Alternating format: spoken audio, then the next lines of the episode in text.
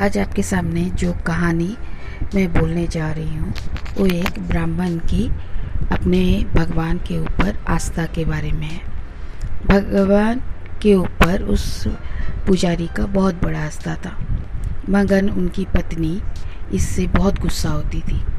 वो जो भी खाते थे या जो भी करते थे, वो भगवान को पहले भोग चढ़ा के ही वो खाते थे।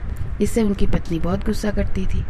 एक दिन क्या हुआ कि पंडित जी कुछ बहुत अच्छा मिठाइयाँ लाए।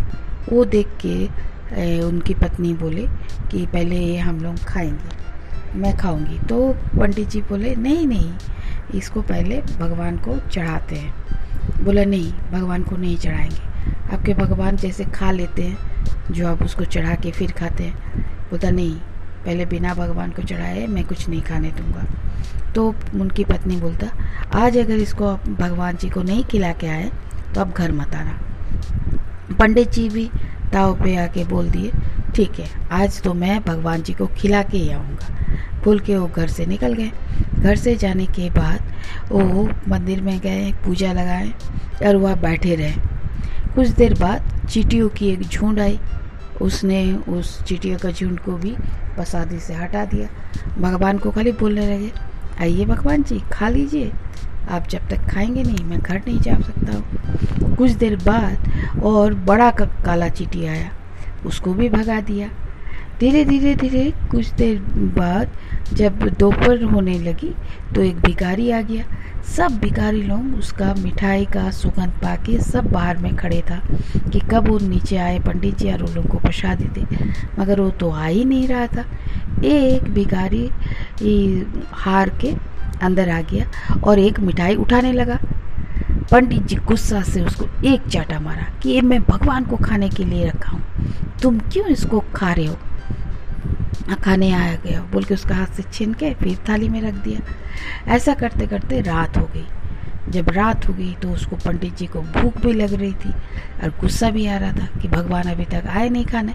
उसने क्या किया? सब मिठाई ले जाके बाहर में थाली ले जाके पटक दिया। पटक के वो गुस्सा से घर आ गए। जब वो घर में खाना वाना खा के सोए, उनकी पत्नी तो उनका बहुत मज़ाक उड़ाई, बहुत हंसे। तब फिर खा पी के जब सो गए तो सपना में उसका आया। भगवान जी ने बोला कि मैं इतना बार तुम्हारे पास आया और तुम मुझे खाने नहीं दिया। एक बार चीटियों के रूप में आया, एक बार बड़ा चीटी के रूप में आया, एक भिखारी का रूप में ऊपर से तुमने मुझे चाटा भी मार दिया। तो भगवान जी को बोला मेरे को कैसे पता चलेगा कि मैं आप आए हो? तो बोलता, मैं हर जीव में होता हूँ। जितने प्राणी है, सब में मैं होता हूँ। तो इसीलिए हर वक्त मैं नहीं आता हूँ, किसी न किसी रूप में मैं आके खा लेता हूँ। विश्वास के ऊपर ही ये पता चलता है। आप विश्वास करते और मुझे खाने दे देते तो मैं भी तभी खा लेता।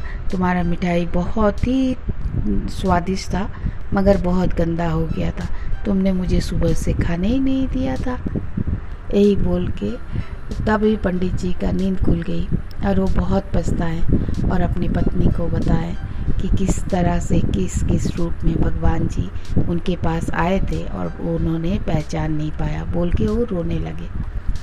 हमारी ज़िंदगी में भगवान जी हर पल आते रहते हैं। हमें उन्हें पहचान नहीं पाते। आज की यही कहानी। धन्यवाद।